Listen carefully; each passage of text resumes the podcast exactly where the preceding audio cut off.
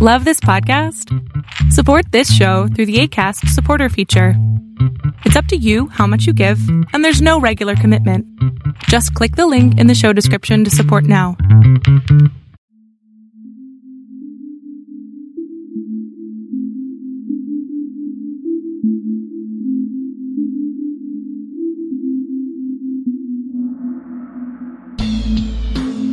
Welcome back for transmission three of the Liberate Yourself podcast, where we are discussing personal sovereignty in this transitional era. For my first interview, I dive right into the deep end of consciousness with the lovely Clementine. Clementine is an ascension guide, astrologer, writer, and advocate for highly sensitive people who are aware of this shift in our planet's frequency going on. Aside from writing and acting as a guide, she organizes a community of light workers, empaths, intuitives, and awakened beings to share resources and information, heal themselves and others, and educate about the mechanisms of awakening as this world ascends in consciousness. We get into a deep discussion about growing up with trauma as a sensitive person, our shared experience growing up as self aware women in Texas, and discuss tactics for how to navigate this new paradigm and work with the fluid nature of life. So let's dive right in. Hi, Clementine. Thanks for joining me today. Hi, thanks for having me. So, Clementine and I met online, but found out we both grew up in the same region north of Houston, Texas, which is something we'll talk about later. But first, can you just introduce yourself and give a little background on your story thus far and how you got to where you are now? Um, Big question. Yeah, really broad, big question, but totally. Um, I am not from this planet, I figured out over a long period of time, bumbling through it. Um, but my human story began in a suburb of Houston in the good old South, you know, Texas. Oh, yeah. Um, you know, uh, country, very country, kind of at the intersections of inner city Houston and the more rural kind of country flavors. But yeah, um, it was really hard for me from the get go. Um, I my so you know Texas, you think of cowboys, you know, you think of the South, um, but you know, for me it was like the very much the good old boy, the misogynistic kind of flavors, and so my dad was really uh, entitled, and he was an alcoholic. Um, highly uneducated, and so was you know his parents. So so were his parents. So um, yeah, it started out really, just really difficult. And I was kind of, you know, curious and open and excited and creative and, you know, a very strong willed female energy.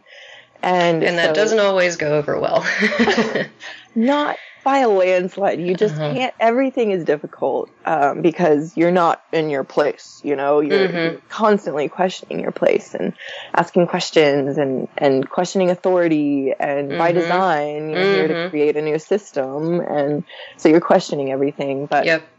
um, so it yeah, it was really really hard in my childhood home. From for the first six years, I lived with my father. After that, my mom divorced him. So um, it was very like I dealt with physical abuse as a very young child. Um, extreme, you know, very extreme fear of uh, setting off the monster, if you will. Mhm. Um, and in a lot of ways, I think that my dad embodies a lot of, uh, you know, the toxic masculinity. He's kind of become, you know, a, a talisman or a token for me of like that Trump mind. And Mhm. uh, so I think I have a lot of uh, a a hand in healing that toxic masculinity by confronting it head on. But anyway, to get back to the story, um, it was just yeah, really rough. And I've since learned about you know highly sensitive people and how trauma disproportionately affects us. We we Mhm. create deeper impressions, we create deeper memories, um, and so we feel everything ten times as much. Uh, Mhm. roughly. And so that just really influenced me and throughout the rest of my life, uh, not feeling like I fit in.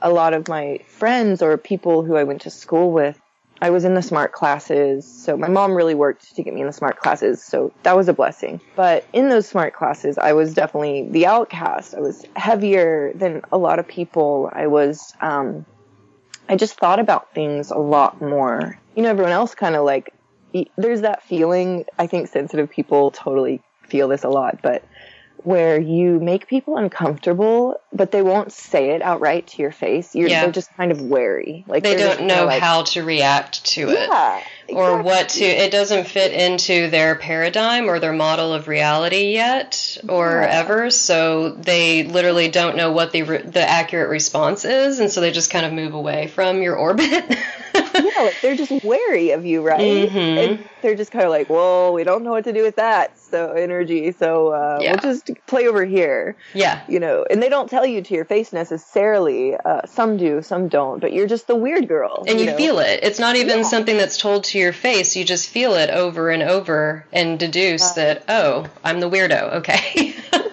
Yeah, yeah. And I think like we want to talk about that a little more in depth with the highly sensitive sure people uh, research, which has just liberated me entirely um, from Yeah, my self doubt. Um, but but yeah, so that was just really rough growing up in you know good old South, the South, you know.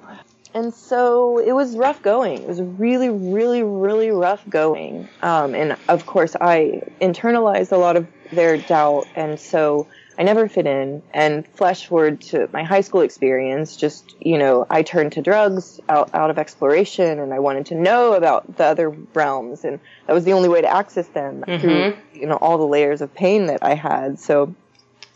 And uh, by the time I turned 18, I had about 10 brushes with the law. yeah Um, it was just I was, you know, the rebel. I, I was the one that did not fit in. Uh-huh. Um, and so, you know, that kind of notoriety and not fitting in and rebellion came to characterize my life. Um, yeah, so I got out. I moved to Austin, Mhm. uh, which is the most liberated, you know, place in all of Texas. It's the little this- island of of wonder and yeah, not necessarily having to conform. yes. Thank you You can God. be as weird as you want to be.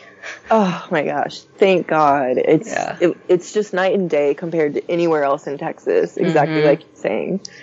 Oh my gosh! And so it, liberation, sort of. I I was still not free of my own self judgment that Sure. I had internalized. So. Um, I was still very unconscious to a lot of my gifts, though I knew I had gifts, um, particularly for developing relationships with people deeply, quickly. I knew that I trusted people blindly and with open hearts. And these are things that in our world are pretty rare as Yeah. I've come to learn. But for me, it's just that's who I am. I'm just Mhm. pure, open, you know, pure intentions and open hearted no matter what comes. And that going back to the alien thing, you know, Mhm. but uh, did you want to say something? No, it's true. Um, I just want to kind of uh, Commiserate. uh, commiserate exactly. Um, agree with you about growing up in Texas. I had the exact same feeling. Like I wanted uh, my imagination was just so immense. And I yeah the way exactly what you said. I've been using that to describe how it felt too. I wanted to I was exploring other realms like even as a child. Like that was more real to me. And then yeah the sort of constrictive almost uh, i mean i used to rant in high school too. I was like this is a fascist regime you know just like this totalitarian feel to it. It was this extreme pressure to conform to conform to this is what a woman is. This is what a man is. And that's Right. all there is. And yeah it didn't reflect my inner world at all. So that and it, it does. We take on these those thought forms and those patterns a lot of times as our own and it just turns inward it turns into self-hatred and self-loathing and uh, yeah the same uh, i had the same problem with with authority um, I mean, that's always been. I've actually I was cycling through these memories this morning, probably like to to share some. But yeah, that always from a very early age, I was like, you are not the even to my family. I was like, you are not the authority of Yeah. me. I have my own internal authority that I'm operating through, and so yeah, that of course that causes conflict, but. I do. I feel like that's definitely those are the lessons that we, you know, give ourselves in this life in order to um, Yep. sort of exercise, Yes.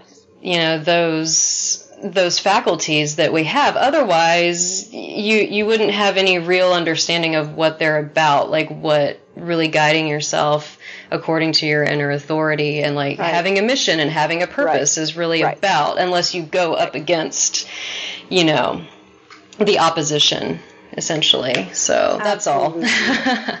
Absolutely. And so that, you know, and that's kind of what I was going to wrap up with at the end is like all my adversity, you know, mm-hmm. has taught me my power. So all the pieces of the puzzle combine to show you your power. And that is the point. That is mm-hmm. why we have chosen these really difficult scenarios and we, you know, bringing light and dark places going into East Texas, you know, in my mm-hmm. case, and, you know, holding a very high vibration from the get go. It's, you know, it's, it's, not to compare myself to Jesus, but it's like, you know, Jesus did the same thing. It's like all these light beings go into these dark places and hold this vibration and it Mm-hmm. Amidst challenges pressure. people. Yeah, exactly. Yeah, and there's a, an immense pressure on the holder of Mm-hmm. the vibration. Um, and you know, that's the nature of the game. And Yeah.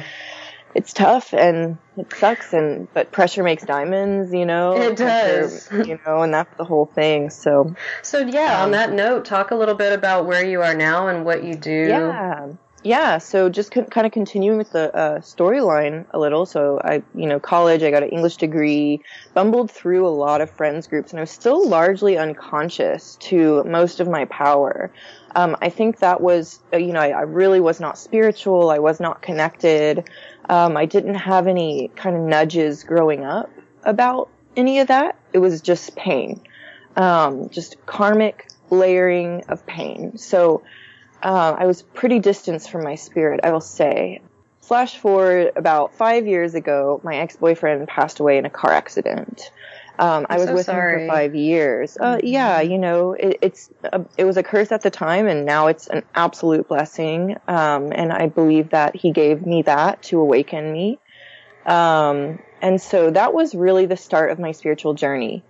And it, it just really opened my eyes to emotion. It opened my eyes to the deeper inner realms. And it, that started the process for me. That's a real Yeah. tower type of situation in tarot. You know, Yes, your foundation is just completely jolted so that you can rebuild your foundation on um, on spiritual grounds and not hubris. Absolutely. absolutely. what it sounds Absolutely. Oh, it was just so night and day from, you know, I had a great day the day before, just night and day. Um, Wow. and so, and there were some other things that kind of developed beforehand that are relevant later. Uh, namely, for about five years at that point, I had been in an apprenticeship with a business mentor. Uh, I want to talk about apprenticeships if we have time because Yeah.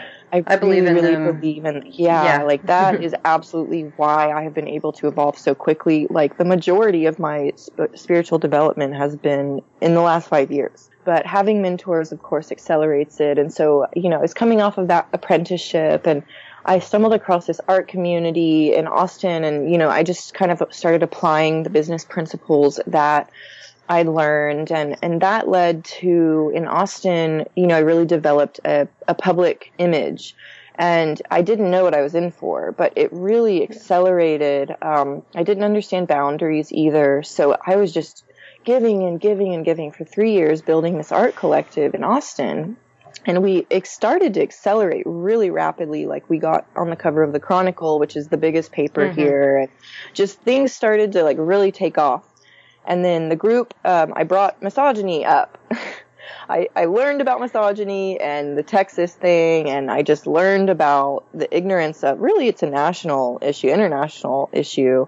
Um, but I, I just downloaded all of this knowledge about the feminine. I mean, I just had this immense, like powerful transmutation experience. And um, anyway, brought this to the group. They attacked me. It's the typical village is against you, the pariah situation. So It's peer reinforced too. Yeah. Oh, it's horrible. These values. Everybody Mhm. calling you crazy and all these things. For the past two years, this is kind of getting to where I am now.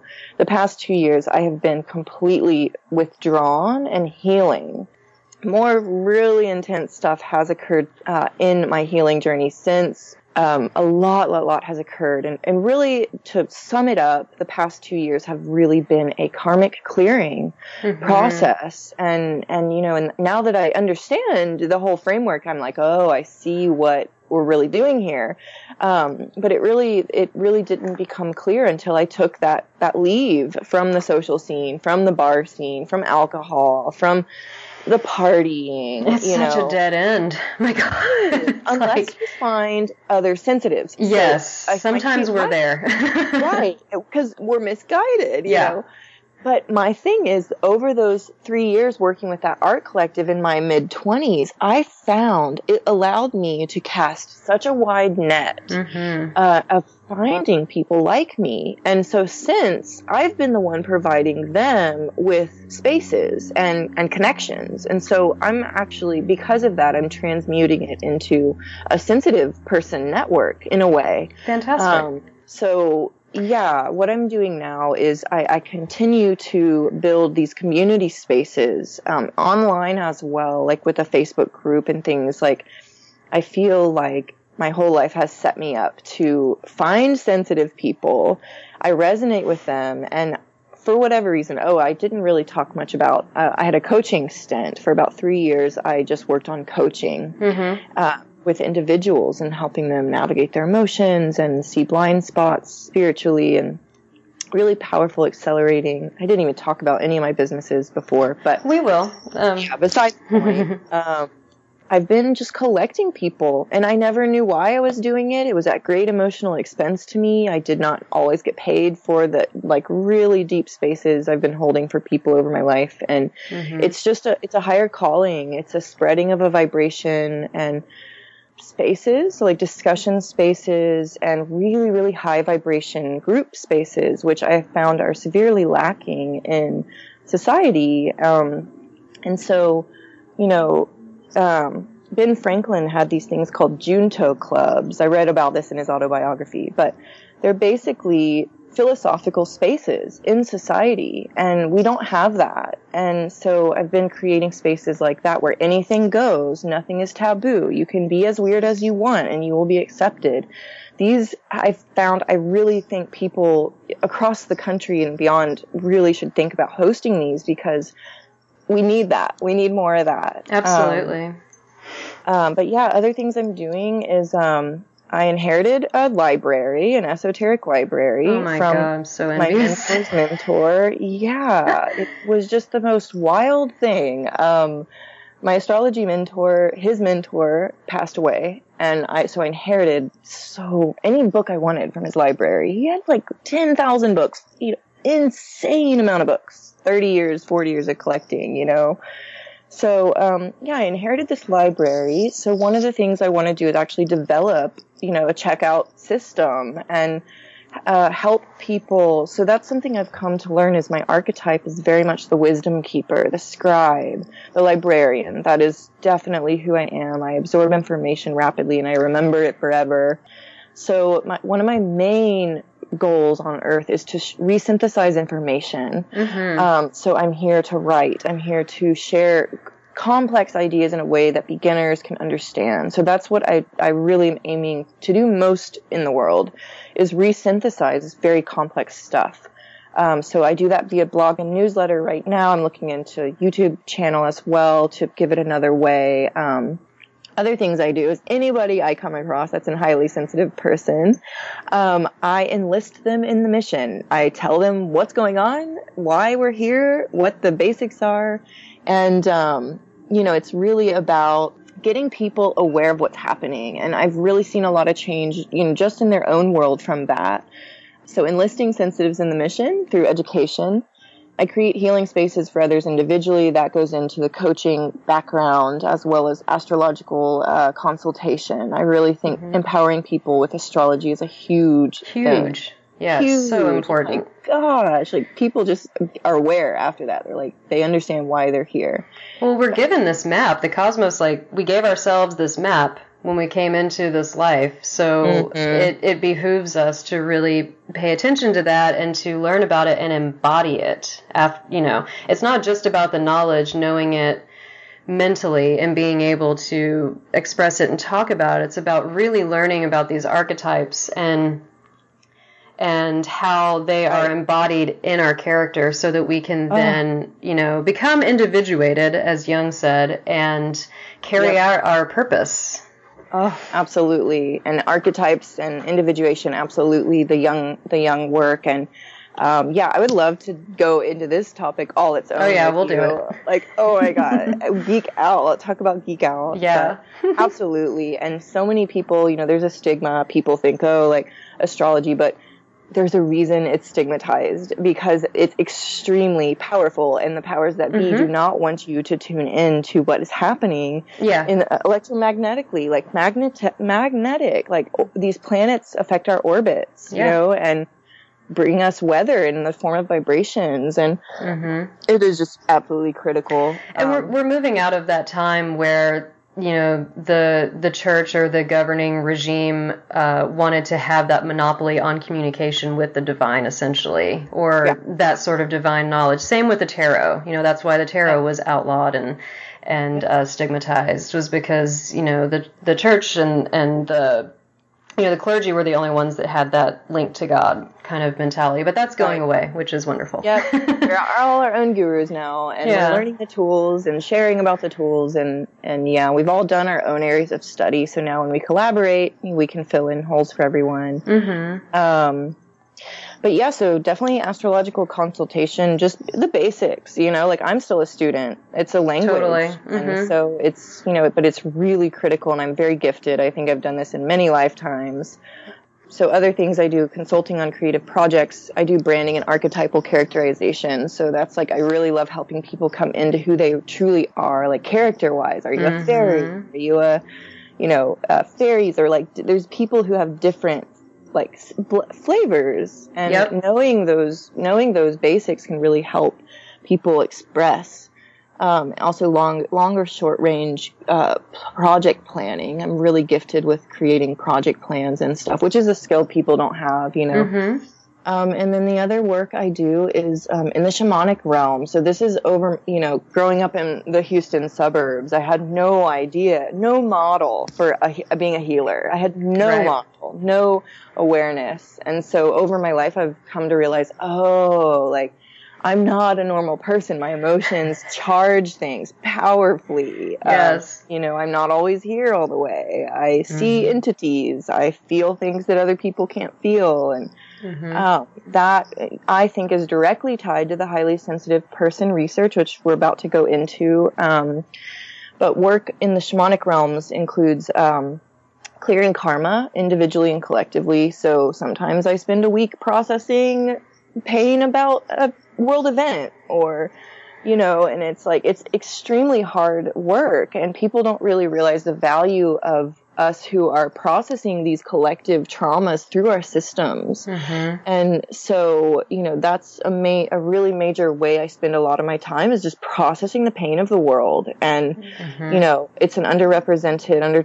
under talked about, um, thing, but so yeah, clearing the karma, um, anchoring like new ideas. So it's like I get these downloads of new world ideas and mm-hmm. I work to anchor them in this reality via, you know, maybe I send them out to people telepathically or I anchor them into the actual land of the earth or, um, nice. working in that realm is really, really important for sensitive people that we tune in.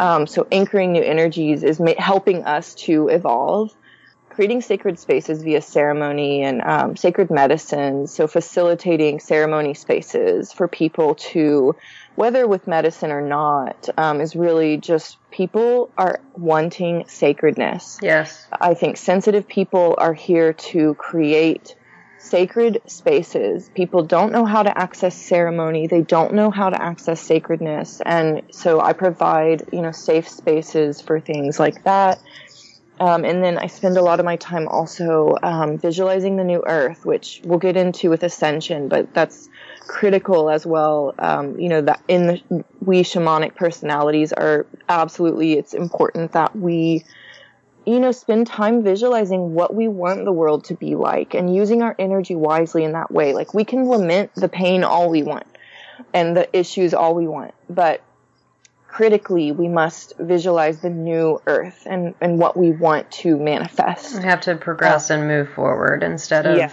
lament. Yeah, exactly. Lamenting yeah. the past because it's it's going away. You have to let go. Like actually, philosophically let go of it. Mm-hmm. You know, so that's kind of like the range of things I spend my time on. I am a community resource, you know, Mm-hmm. and I've I've really struggled with shame and guilt about I am not in the capitalist system. Mm-hmm. You know, I don't get paid for my hours. I don't clock in. I am self-employed, but even employment isn't the word. It's, Yeah. you know, and You're doing uh, your work and you're, Right. you know, receiving energy in exchange for that work. It just doesn't look the way that, you know, the the past paradigm has put it right, And right. that kind of system of capitalism. Yeah, and I've really struggled with mean. Mm-hmm. self judgment too. It's like Yeah. because I do rely on donations, I do rely on people supporting me in an abstract way. Like people might donate to me. You know, I've had a patron for about three years, very meager monthly stipend, and that's the only way I've survived. I would not be here because That's some of the stuff. I've been through. I would not be here if not for donations. And so it's people that understand this old world model, like, you know, the, the monks, um, the, the Mother Teresa's of the world. It's like, I am not here to acquire luxuries. I am not here to have a ranch house and retire. you know. Yeah. I am here in service to God. My life is uncertain in the 3D world, but it is certain in the other realms. And that's all I got. That's what I'm here for. And so And you've been able to just- manifest support for that in the in the 3D. yeah, which yeah, is awesome. it just critical for my evolution and for you know the work I do for the collective. Like, and I just think that we sensitive people sell ourselves short, and we don't understand the uh, critical value of what we are offering the world. So yeah, I just wanted to touch on that because it is a new model of understanding ourselves. We don't have to fit into the capitalist world. Um, I really believe in patronships. I think we are here in a renaissance I, period of time. I think that it is critical that we start to manifest patrons Agreed. uh, instead of this. Oh, let me have a side job and like burn out, Right. Because I'm getting paid fifteen dollars an hour. It's like you are worth five hundred to a thousand dollars an hour, Right. If you, can have the time and space to, yeah, process and actually let what is trying to move through you flow. Yes. I've been really passionate about that most of my with my business as well because I work with entrepreneurs. Kind of the same thing, Yeah. like um, branding, you know, digital design, and getting their online presence um, out there so that they can do their work. And that's something that I've always like preached as well. Is you know, don't fall into the the pressure of the system. To especially, you know, I I really want to move past um, equating time with money, Oh, which I hate. Like, I, I know that we're moving past that, but people, it's so ingrained in us too. I catch myself Mm-hmm. Right. doing it. Like, oh, this is an hour and it's worth. Blah, blah. No, it's not. Time doesn't even exist. so Right. let's just drop that. Yeah, and you're right. I mean, to bring back page. Um, I mean, and Patreon is is doing a great job Yeah. With Yeah. bringing that back for sure. So it's definitely coming back. But that's how um, that's how artists functioned i- in the past, and because the societies knew, you know, European society knew that that was a very enriching part of society that it's not something that was trivial it feeds into the culture and the and the paradigm and the zeitgeist of the time and so it was supported financially um, and so, yeah, I think that we're definitely seeing a resurgence of that. It has to happen, you know? Yeah. Yeah, and I just want to touch on it as much as I can and just interpersonally telling people about them because once they have the model of of what to go for, you can manifest it. Yep. But it's instead people are focusing on manifesting a good job. Yes. but you can't, you're going to get a, a, a prison. You know, Yes. It's a prison of your you- own you know. making. Yeah. Sorry. Yeah. I'm very passionate no about this. I I, keep talking over you. It's okay. Um, yeah. Yeah, I, I have been when I first started freelancing and building my own business online. What I kept seeing in the online business world was this sort of it, it's felt like the first tier, like people leaving their job and doing you know the skill or the talents that they had in exchange for money from people without having a boss and an office. But it, what essentially I saw happening is people just creating their own box, like their own Yeah. prison, and it was running by the same rules, except that they did it to the, encase themselves in Yeah. In that way. And uh, and yeah, it, it is. It's infuriating. It's like no, go past that. And I think that we are. I think that what's really exciting for me to see is um, you know your generation, the millennials coming up, and it's like they don't even.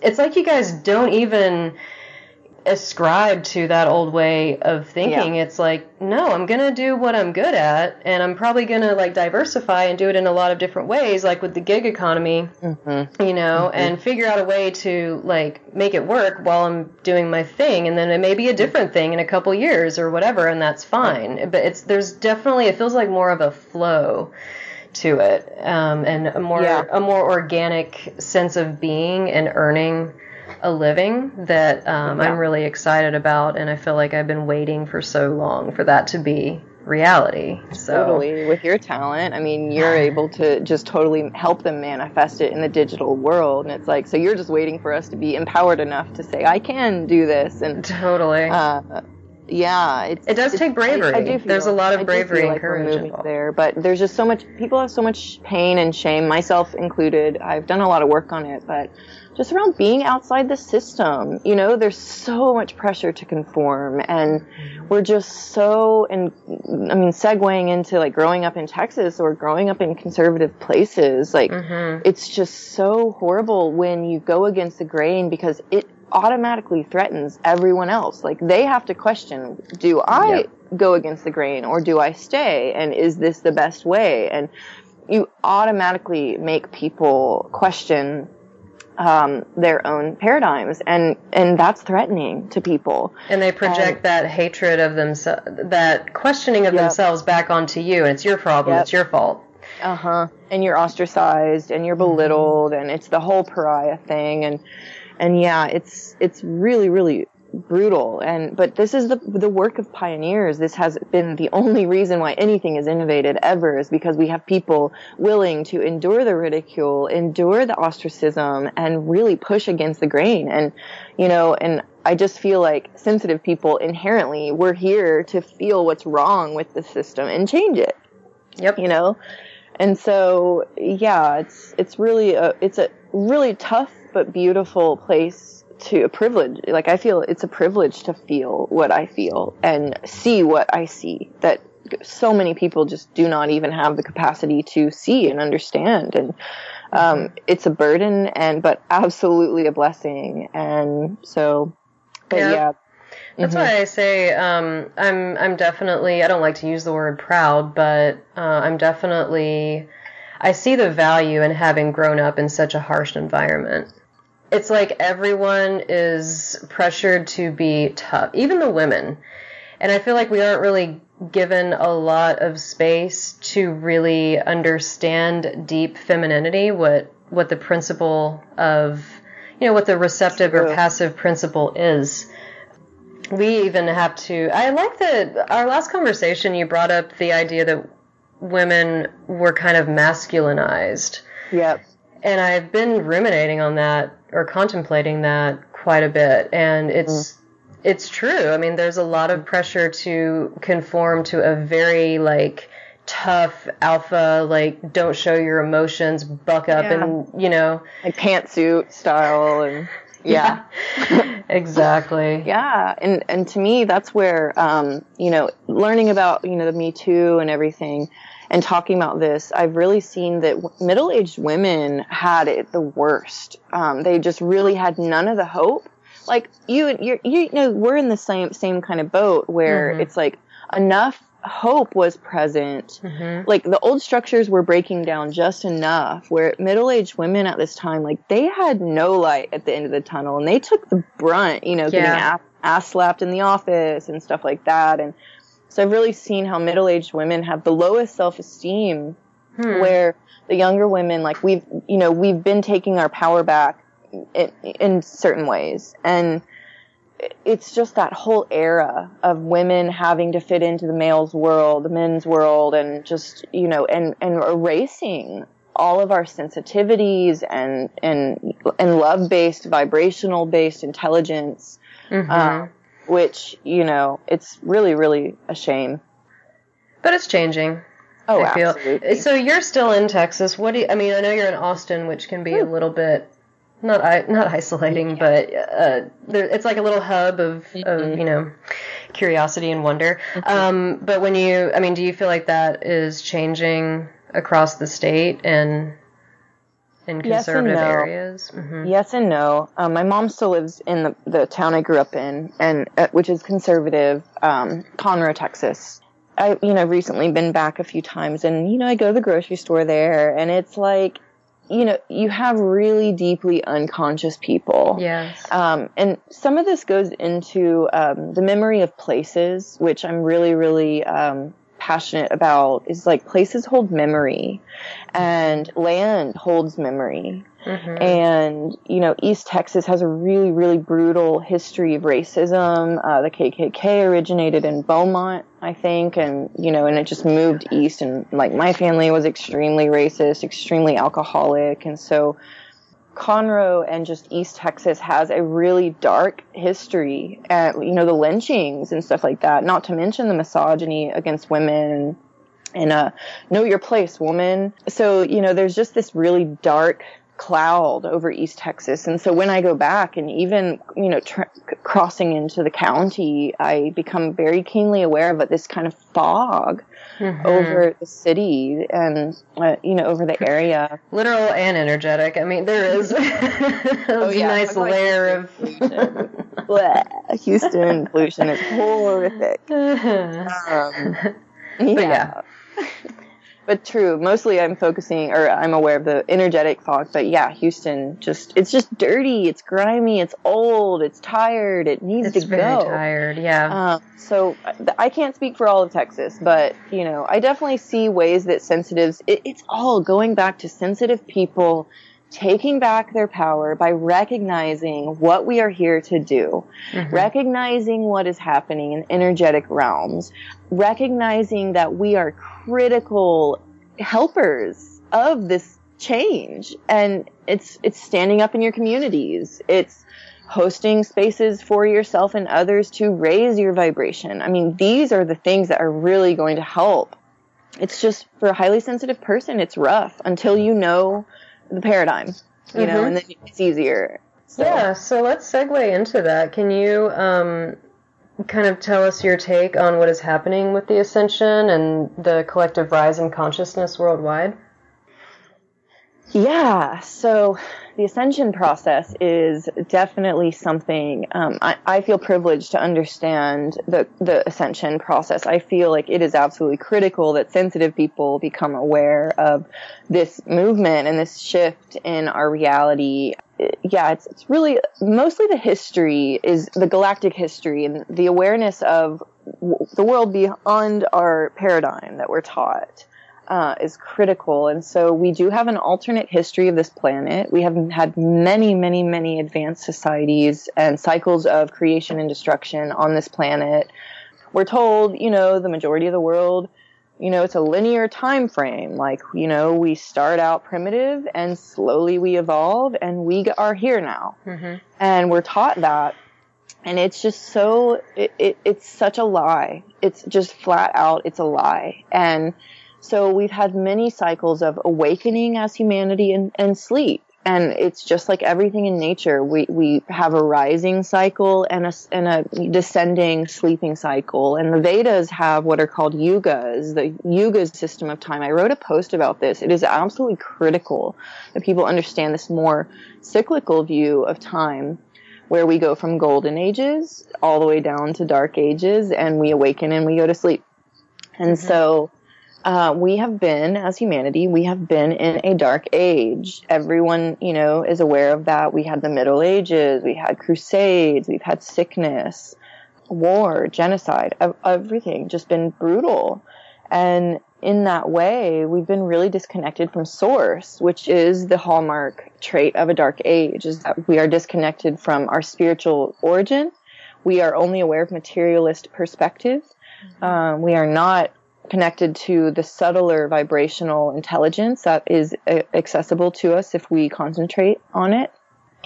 So we've been there for a while, and now the whole thing is that, you know, drum roll, there are such things as extraterrestrials. We are not alone. Mhm. We actually originate as, you know, we're, we're our origins are as a genetic experiment by uh, alien races.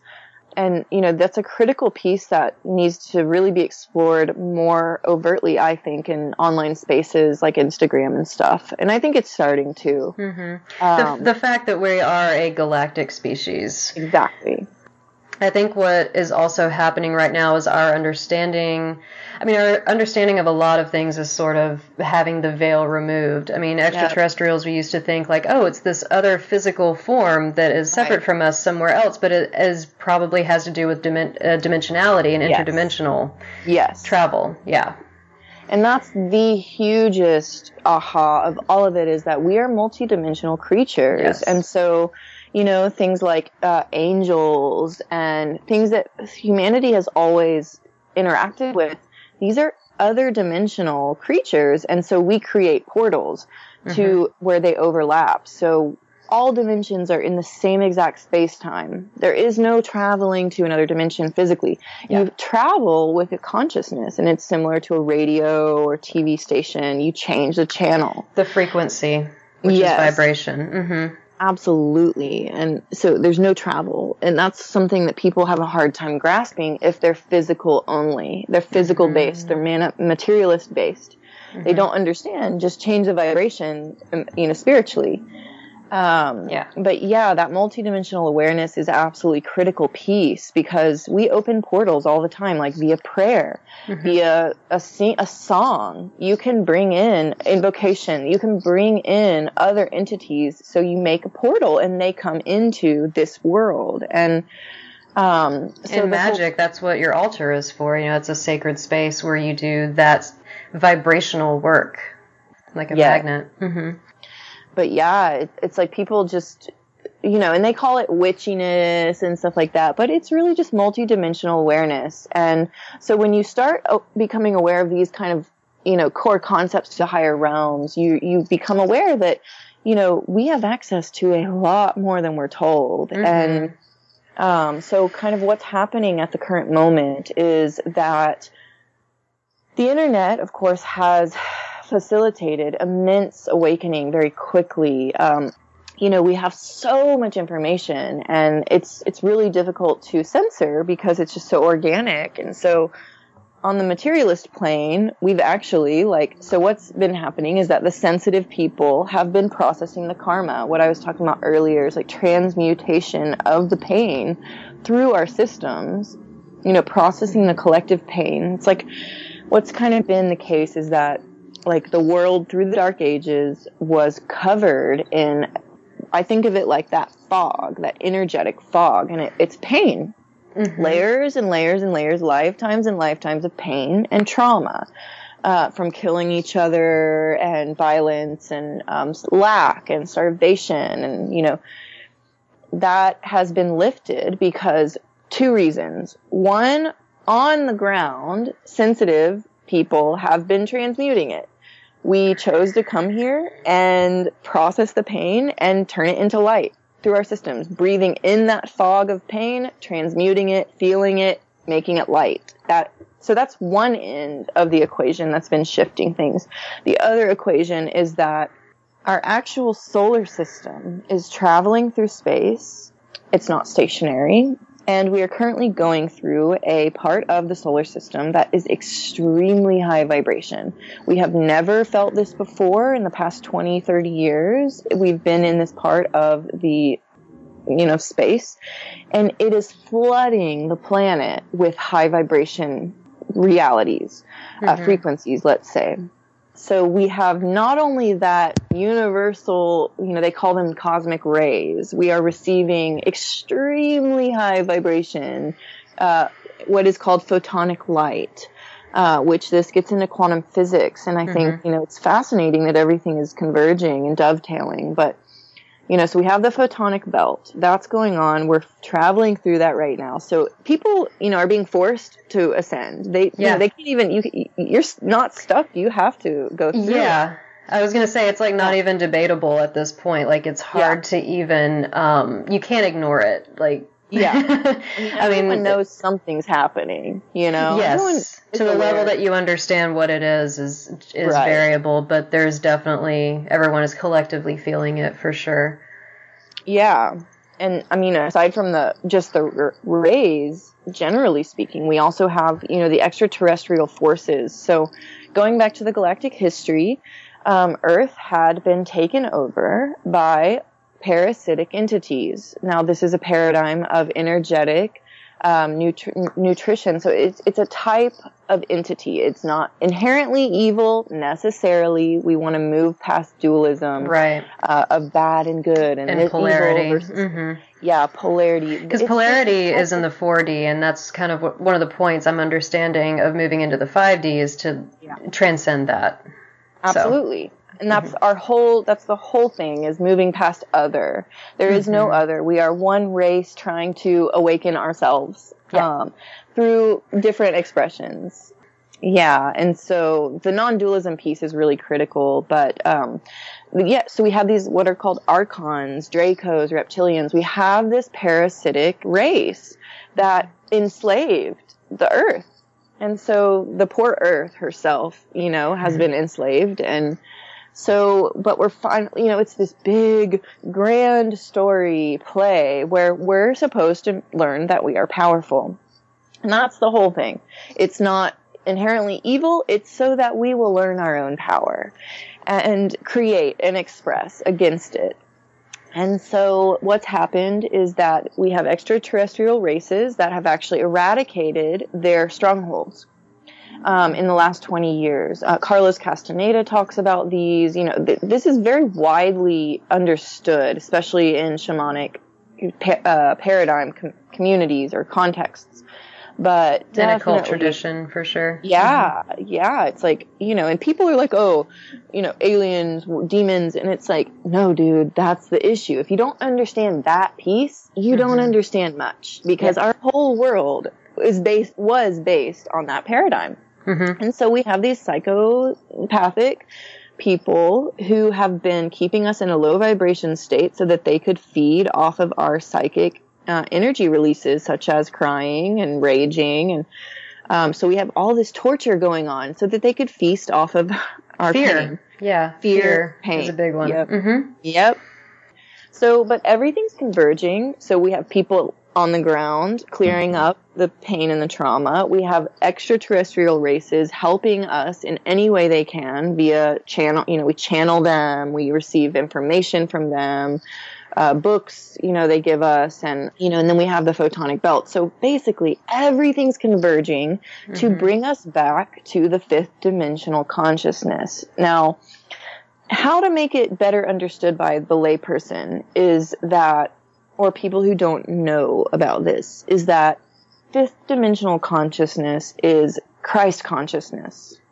Uh, Jesus Christ held fifth dimensional consciousness. It's also called unity consciousness. It's called non-dualism, beyond other. So non-polarity. Um, this is basically I am you, you are me. When I go out, you know, I leave my house, I, I take it as an exercise. Do, you know, can I move past these initial judgments I have of people that separate me from them? Can I see the divinity in every being? Can I see that they are me? Can I give them love? You know, whether they're a homeless person that scares me or, you know, a male that's a little too aggressive with asking me for my phone number or things, you know, can I see past my initial separateness and embody Christ consciousness, meaning everyone is love. And, you know, that's the challenge of, of holding this higher vibration. So it basically, it's the second coming, if you will. It's just the return of the vibration of unity uh, beyond separateness. And that's what's happening right now. And it feels like um, more of an open invitation for the people. For it's an invitation to everybody. It sounds like, and it feels like, and there are those of us that are more sensitive that are doing the really hard work. And I did want to touch on. I mean, you you you did talk about you know clearing collective karma, and I feel like, um, do you think this kind of came to me? that us processing through our own in this life and you know probably past lives traumatic our own traumatic karma is part of you know holding and processing the collective karma because that's that's how I've been experiencing it it's been, I mean I I've always been a very like inward looking like willing to do shadow work willing to transmute energies mm-hmm. but I would say in the last 3 months or more mm, yeah it's Ooh. been so rapid the tra- yeah. I mean I'm and you're right like there's it's not like I, I'm not clairaudient or clair uh, clairvoyant. I'm more like claircognizant. So yeah, when you talk about like the right books will come my way, the just yeah. the right the certain thoughts and knowledge will come my way. I'm like, okay, you know, I'm being guided by that, and I think everyone yeah. you know has their own way that they're being guided. But yeah, I'm definitely being guided in these very direct ways to like here do your shadow work here learn this here yes. you know and it's very clear and it's ha- it's just happening if i go back in my journals you know because i i think everyone you know one big tip keep a written journal somewhere mm-hmm. because it does help mm. you orient in the linear timeline still right and it does like help you keep data on the progress that's happening because otherwise if right. it's like right here in front of our face we don't always realize how far we've come and how much right. we're evolving so one little right. aside that's a really good tip for everybody. But definitely, yeah, I've just gone back in my journals, even from like the beginning of the year. I'm like, whoa, I've done so much work to, and I feel like a completely different person. Most mm-hmm. of, like every week is like a different shedding of old thought patterns and. Yep.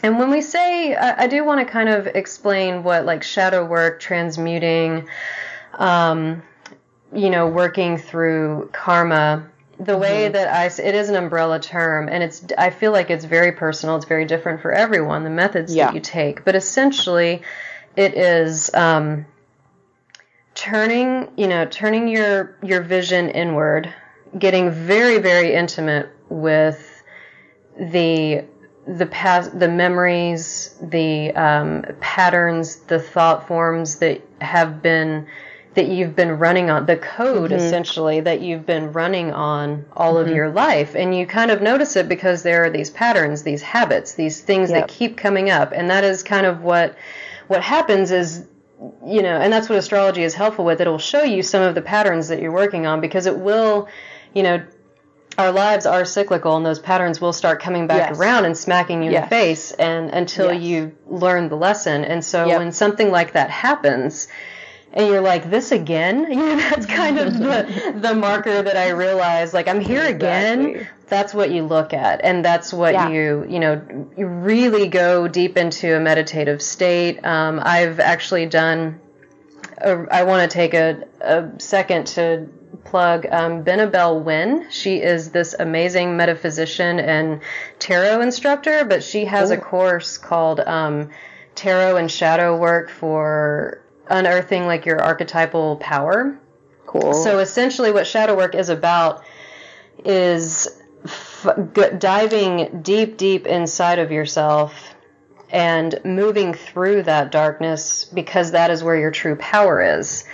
The Absolutely. things that you are the most afraid of are are the biggest teachers for you and that's where you unearth that gold of what your power is and then you can move forward owning that power um, instead of letting it run you. So I just wanted to kind of, so anyway, finishing Absolutely. up my little rant, I feel like that stuff is happening to like, oh yeah, it's like a master's class, you know, like earning a PhD.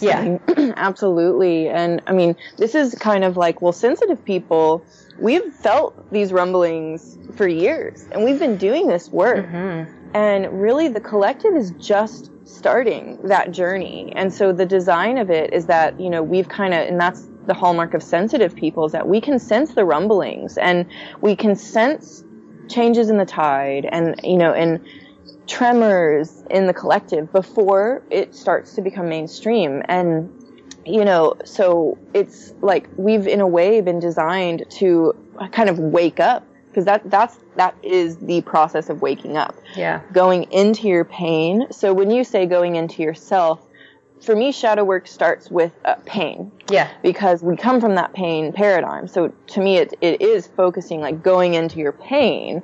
So it's like, you know, the actual process of experiencing your pain so that it can be cleared. So, you know, for me, for a long time, that was sitting in, you know, the lack of parental, my father, lack of that. You know, mm-hmm. my mom, I didn't even talk about her, but she's a total angel. And, you know, but the, the healing work was around feeling my self, you know, not self abandonment, but in that paradigm, feeling the abandonment. Yeah. And, and it's sometimes it looks like you're rocking yourself like a mother to a child all in one. Mm-hmm. Um, it, it really is going into the hardest things you experience and, you know, and nursing it.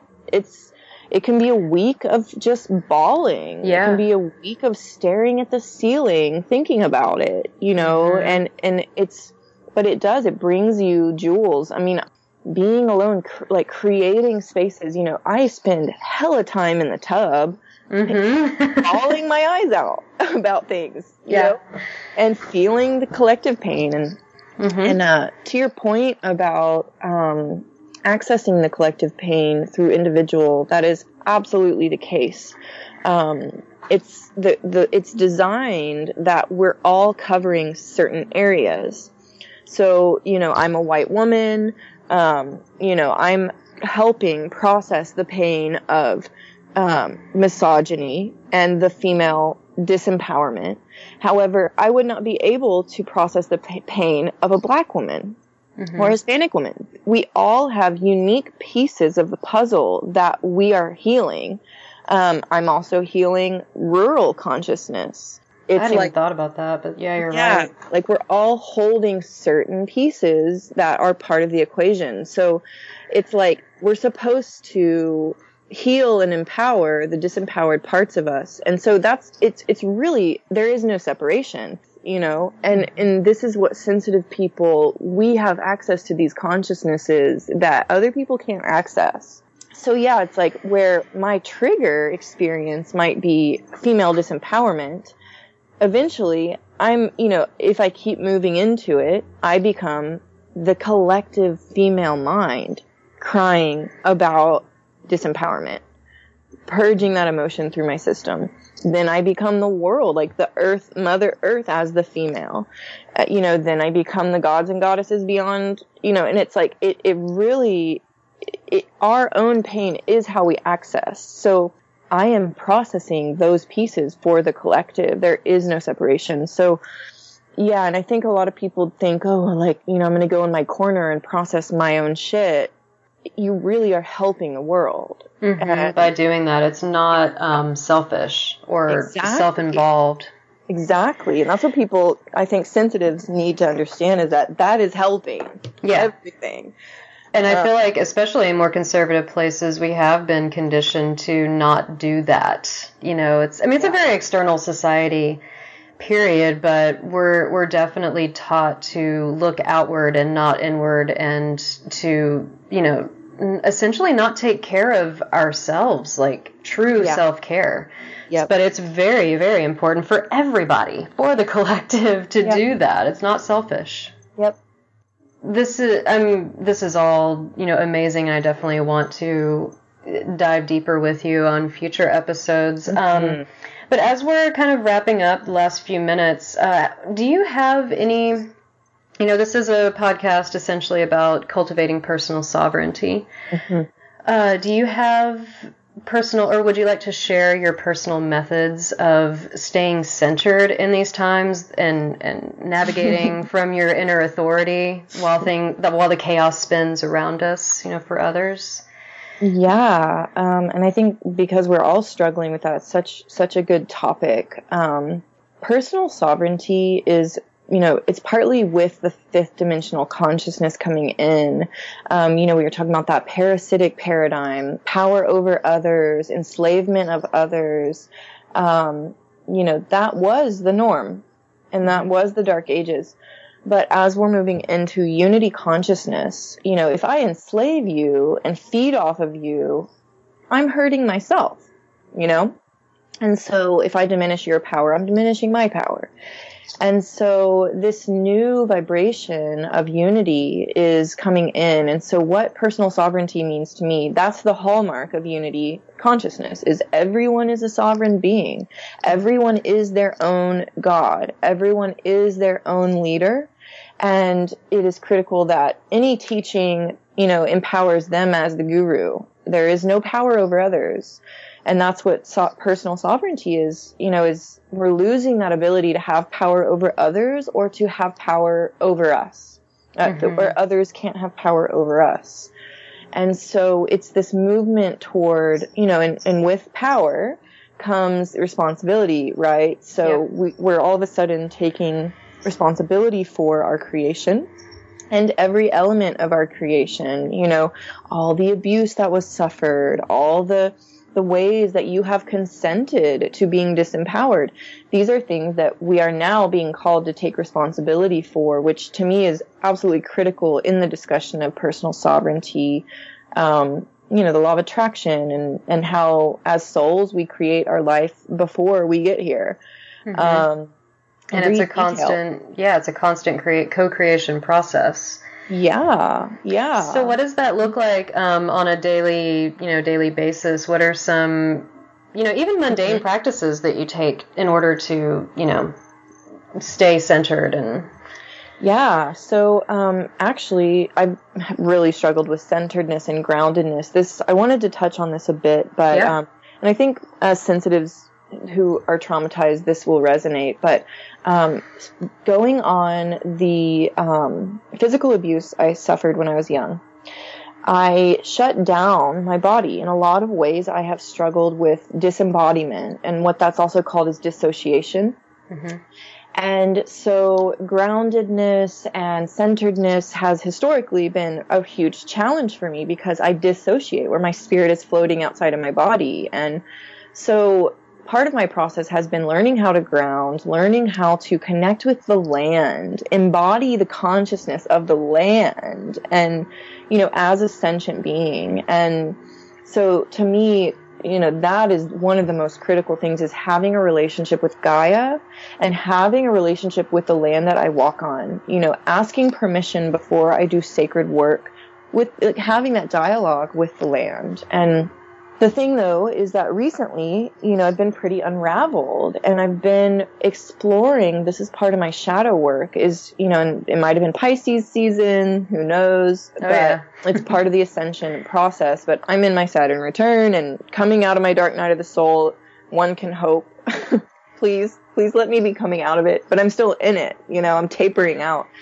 Um, so part of my, my process, and I think this will be helpful for people, it's been to allow for the chaos, allow myself to be ungrounded and feeling into what that feels like. Um, there's a permission there. It's like, yeah, I know I should be doing, you know, more grounding work more often, but I've been kind of feeling into what it is to be un- not centered. And that has been really helpful for me. Like, for instance, one of the main things I struggle with is correspondence, like messaging people back. I have so many relationships that it's really, really hard for me across platforms and, you know, I, I'm bombarded all the time just with people checking in on projects and things like that. And it's like just allowing that to be piled up because my process I need deeper space with myself. Mm-hmm. It's it's prioritizing my depth of experience, which you know cocoon. It looks like a cocoon.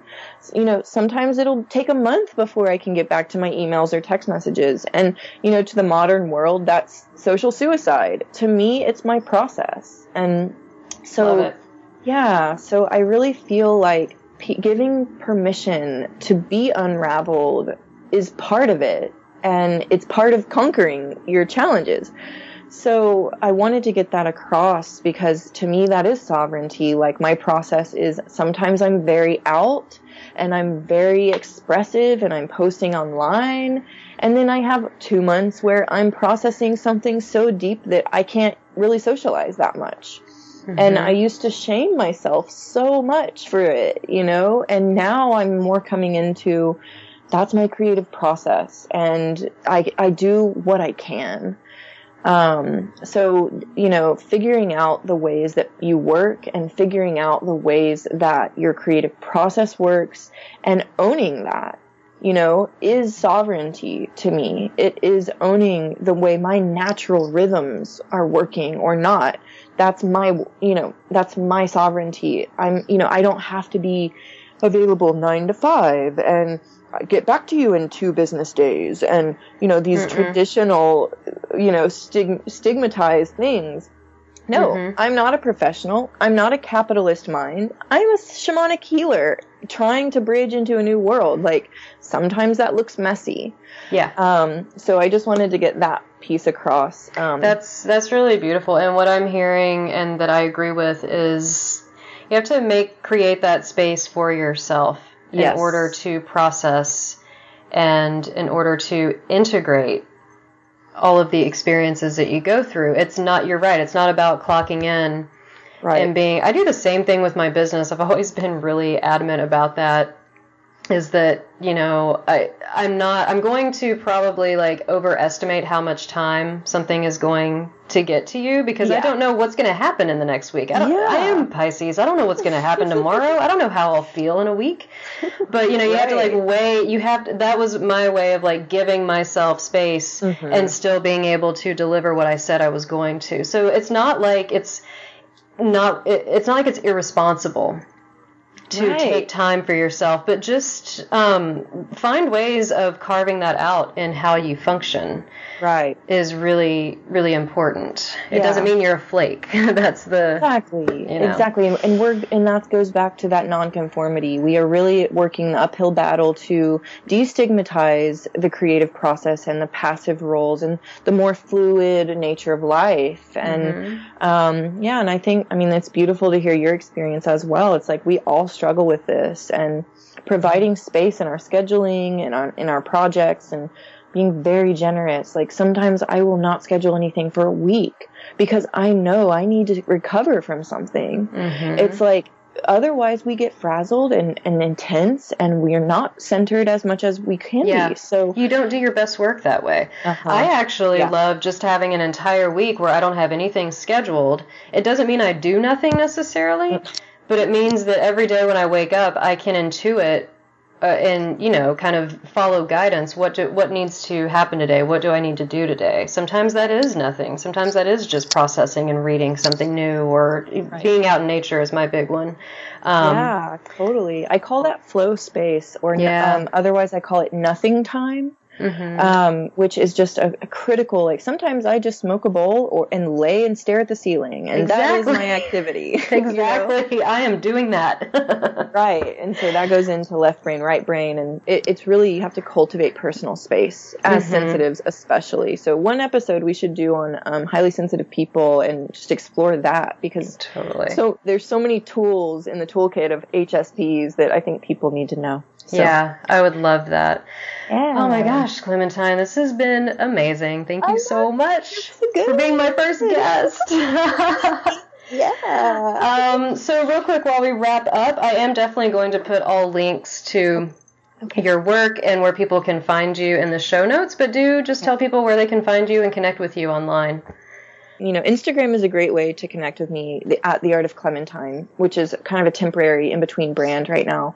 But the Ascension Facebook group I've I've made recently, and it's because I've found so many people that don't know other people in this process. Mm-hmm. So it's like a way, a place to discuss, you know, sensitive, mystical experiences and things. And it's a very safe space, and um, and share resources. You know, That's what's been nice about it so far is sharing really high quality resources. Yeah, like I think that you know, there's so much out there, and it's like when somebody posts something to like personally recommend, it just helps kind of clear away all the noise. Mm-hmm. One of the main things to get across for me is that I work in a very old fashioned way.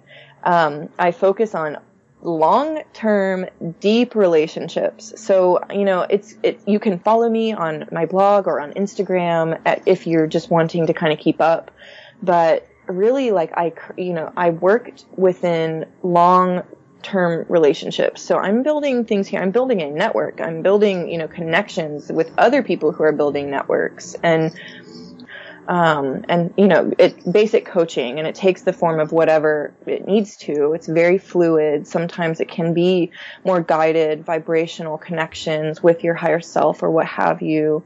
Um, but yeah, so personal consultations. But my point is that you don't go and schedule on my website. You send me an email. What are you looking for? What you know, I want to hear from personal, like the depth of things. Um, so yeah, and then you can customize your your services according to that. It's lovely. Exactly. But the blog and Instagram is for sure, if you're just interested in general, that's the best way to kind of like stay on the fringes and just keep up with what I'm doing. Fantastic. Uh, yeah. All right. And yeah, again, all of those links and information are going to be in the show notes. Um, but until next time, I'm sure there will be many yeah, next times. I know. It's like, let's do more. I know we just like opened a Pandora's box here. this is the kind of stuff I want to be talking about. Like, I crave this kind of discussion. So I'm so grateful to you making space and, you know, just having the curious mind. It's like, yeah. Oh, yeah. Oh yeah, can't help it. all right, all right, Clementine. Well, until next time, take care out there, and to everyone else, take care out there as well. All right, guys, this was a fun and deep dive into a new way of thinking about ourselves as humans, light workers, sensitive people, and empaths who are holding and processing these new energies. Clementine is a real powerhouse on a mission to build community and connections with all of you that could use it, and let's be honest, who couldn't? To get in touch with her directly about one on one coaching, send her an email at theartofclementine at gmail.com and give her some background into the experiences you're having so she can custom tailor her offerings for you.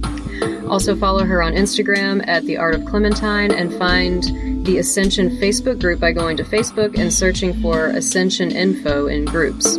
Her website is at theartofclementine.com where you can get on her mailing list and since we recorded this interview, Clementine has started a wonderful in depth astrology blog called Astrobastet that you can check out at astrobastet.wordpress.com. Definitely get on her list there to get thoughtful and well researched astrological updates to help you navigate a self possessed life. All of these links you can find in the show notes, by the way. Thank you so much for listening and being here on this journey with me, guys. You can go to liberateyourselfpodcast.com to get on the list so you get all future transmissions straight to your inbox. And if you like what you're hearing, go to iTunes and give the show a rating and good review. This really helps it gain traction. I also want to invite you to become a patron of the show and part of this evolutionary community through Patreon. Patrons of the Liberate Yourself podcast receive purposeful spiritual content to help you cultivate your own sovereignty as well as free astrology and tarot readings with me monthly. Go to patreon.com slash liberate yourself to become a supporter of the podcast and part of a growing community. Until next time, guys, take care out there.